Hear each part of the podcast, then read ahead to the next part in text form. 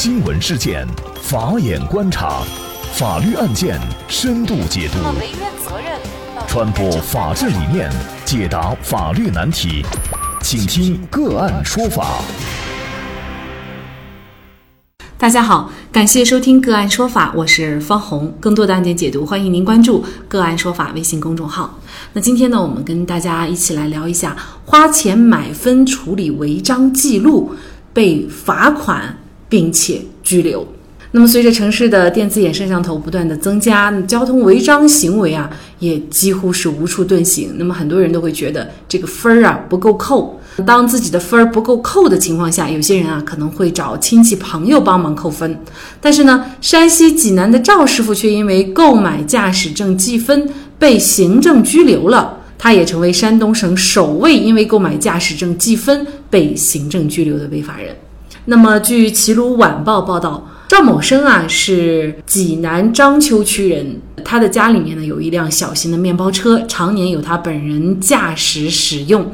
那么赵某生呢，虽然有着比较长的驾龄，但是守法意识啊却有一些淡薄，车辆违法呢也比较多。就在今年一月份的时候呢，赵某生发现呢自己的车辆啊有许多记分要处理，最要命的是违法当中有两个是一次记满十二分的。那么一月五号呢，赵某生就到章丘区的车辆管理所业务大厅处理违法。在这个过程当中啊，就有一名热情的女士出现在他面前。那么，在得知赵师傅有两次满分违法以后呢，就主动提出帮忙。在双方协议以后呢，这个女士呢就提出来要花八千块钱的价格帮赵某生找人顶包处理两次满分的学分。当然了，两次违法的交通罚款呢，仍然是需要赵某生本人负担的。那么八千块钱买分钱，外加一千块钱的交通罚款，近万元的支出不是一笔小项目。但是呢，这个时候的赵师傅已经顾不上这些了。为了尽快的处理罚款，他就跟这名女士，也就是翟某达成了协议。当九千块钱现金转给翟某以后。那么翟某呢就告诉赵师傅已经联系好了卖分人，很快呢两个卖分人啊就根据赵师傅提供的这个行驶证的信息到交警部门处理完了违法。可是呢这个事情还没有结束，更大的麻烦还在等着赵师傅。这两名卖分人啊为赵某生处理违法的当天。济南交警的大数据平台智慧大脑通过对违法处理数据的分析，发现这两笔业务存在问题，有可能就是有人冒名顶替处理，替赵某生处理违法的两个人，一个是九零后的小姑娘，一个是八零后的男子，这个跟违法照片当中的赵某生存在很大的差异。那三月五号呢？民警首次对赵某生进行传唤调查。这个时候啊，赵某生还心存侥幸，百般抵赖，拒不承认买分的事实。那民警继续调查，最后呢是发现赵某生呢确实是付给了翟某八千块钱买分钱，但是到了卖分人手里呢，一男一女分别就只得了两千块钱左右。那么，因为帮助卖分人提供虚假的证词证言，赵某生呢被依法行政拘留了五天，罚款二百块钱的处罚。与此同时呢，还对赵某生两次已经处理的交通违法记录，交警部门也将重新做出处理。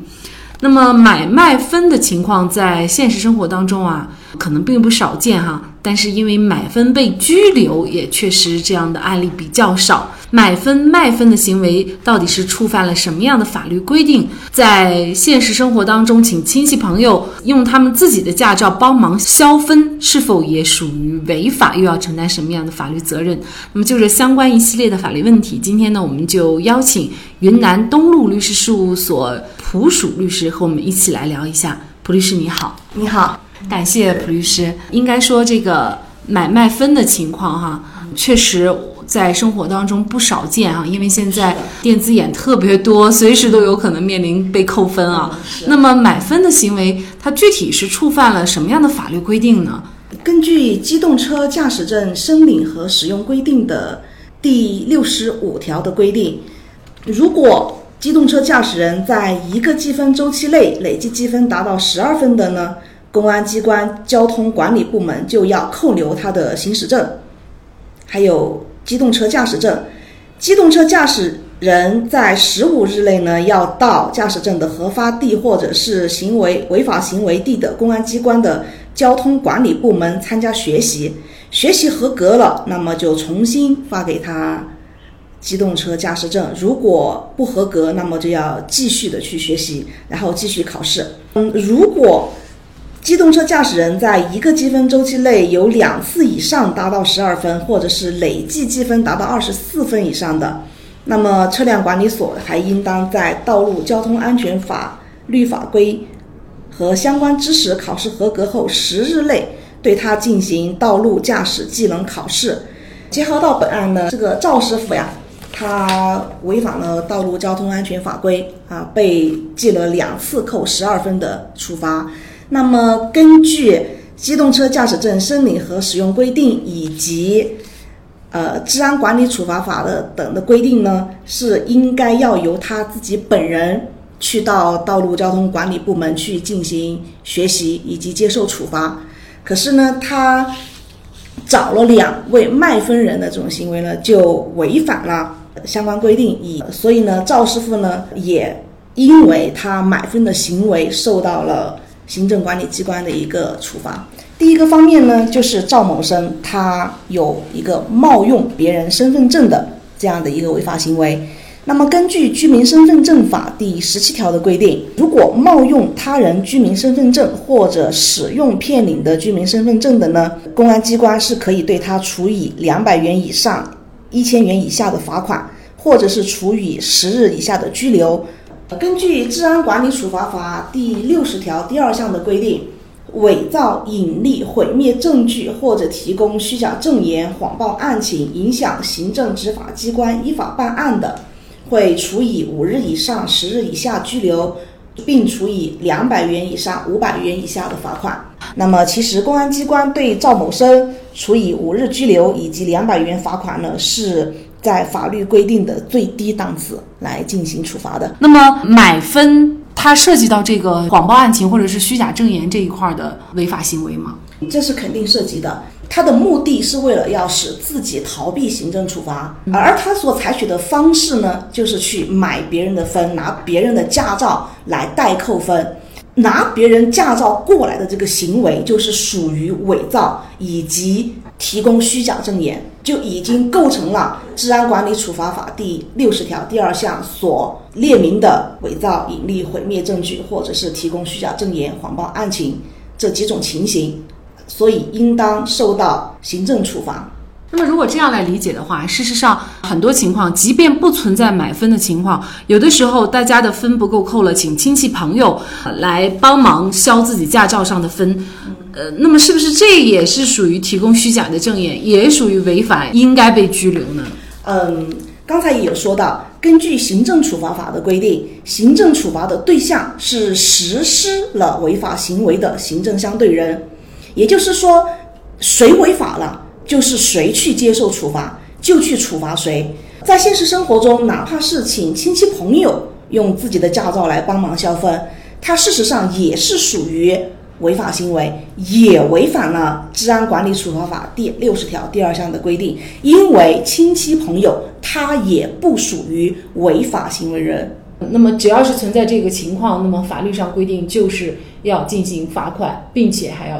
拘留。拘留，对。那么我们再来看一下这个赵某生哈，最终呢，因为帮助卖分人提供虚假的证词证言，那么被依法予以行政拘留，罚款二百元。在这个过程当中，我们可能还要注意一个细节哈，就是说赵某生是因为帮助卖分人提供虚假证词证言，而并不是说他直接的。买分的时候，像办理违章的过程当中提供这个虚假的证词证言，哈，这个应该是两回事儿。那么这是不是说明在实践当中，如果出现找人消分的情况，其实也是存在区别对待的情况呢？事实上，在本案当中，哈，赵某生他不管是自己去买分，还是他帮助卖分人提供虚假证词证言，他这个行为呢，其实也是涉及到了两个方面。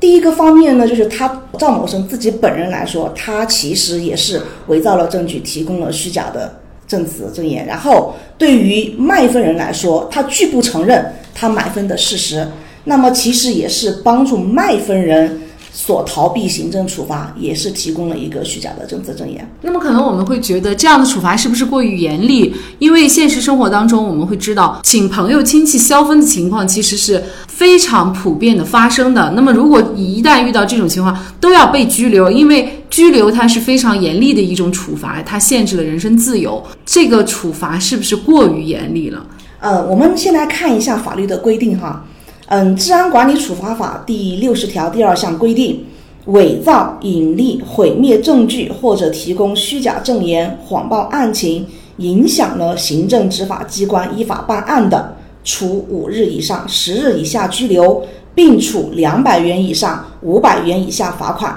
而本案当中呢，赵某生被公安行政部门给予了五日拘留以及两百元的罚款。事实上是法律所规定的最轻的最低的处罚了。关于亲戚朋友出于帮忙的这种心态，然后帮别人去消分，那么事实上呢，首先从他们的违法行为来看，也是已经触犯了法律的规定。呃，智慧大脑的这样的一个大数据平台呢，也是越来越发达。以后呢，我们类似的。一些消分行为啊，不管是说买卖分的行为，还是亲戚朋友之间相互帮忙的这种行为呢，也会越来越在大数据平台上得以显现。所以呢，呃，还是提醒广大的司机朋友们，道路行驶还是要依照安全法规，嗯，不要任性的，嗯啊，然后呢，想着说是反正我也可以找到人帮忙啊，我也可以去买。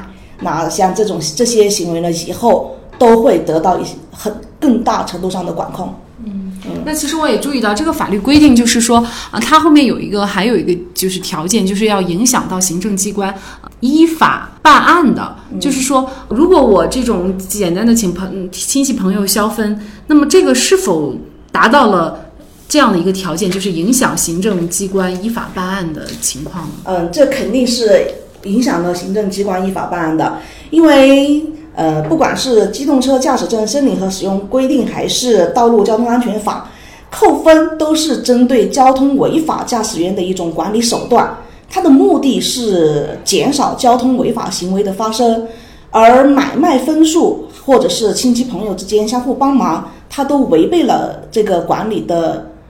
本意，属于钻空子，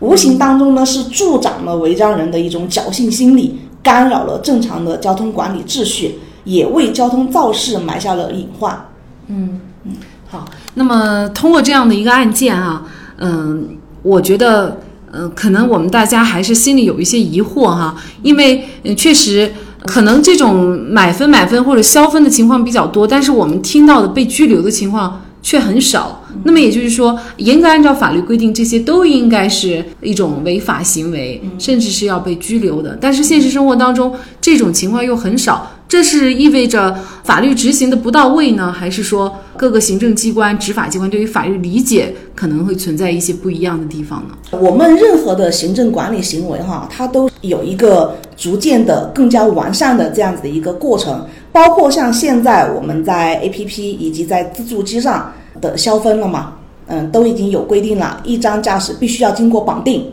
呃，那么这也是行政机关它加强管理的一种手段。包括我们加大力度去推动推进大数据平台的使用，也是加大我们公安行政机关的一个管控的力度。呃，我们相信呢，随着这些现代化的高科技的一些手段的应用了嘛。呃，像帮忙代扣分、买分、卖分的行为，肯定是会越来越少。我们也希望通过这样的一个案例提醒大家啊，就是一定要遵守交通规则。如果是出现分儿不够扣的情况呢，也尽量的不要去找别人来代扣分，因为这样的一些行为呢，都是法律所不允许的。那么一旦是查处呢，事实上要付出更惨痛的代价。好，在这里呢，也再一次感谢云南东路律师事务所蒲蜀律师。那也欢迎大家通过关注“个案说法”的微信公众号，具体的了解我们本期案件的图文资料以及往期的精彩案例点评。另外，您在生活工作当中遇到一些法律问题，都欢迎您通过添加幺五九七四八二七四六七幺五九七四八二七四六七这部电话号码的微信号向我们进行咨询和交流。给大家提供法律问题解答的都是我们节目邀请到的嘉宾了，他们都非常的资深、专业和负责任。感谢您的收听，我们下期节目再见。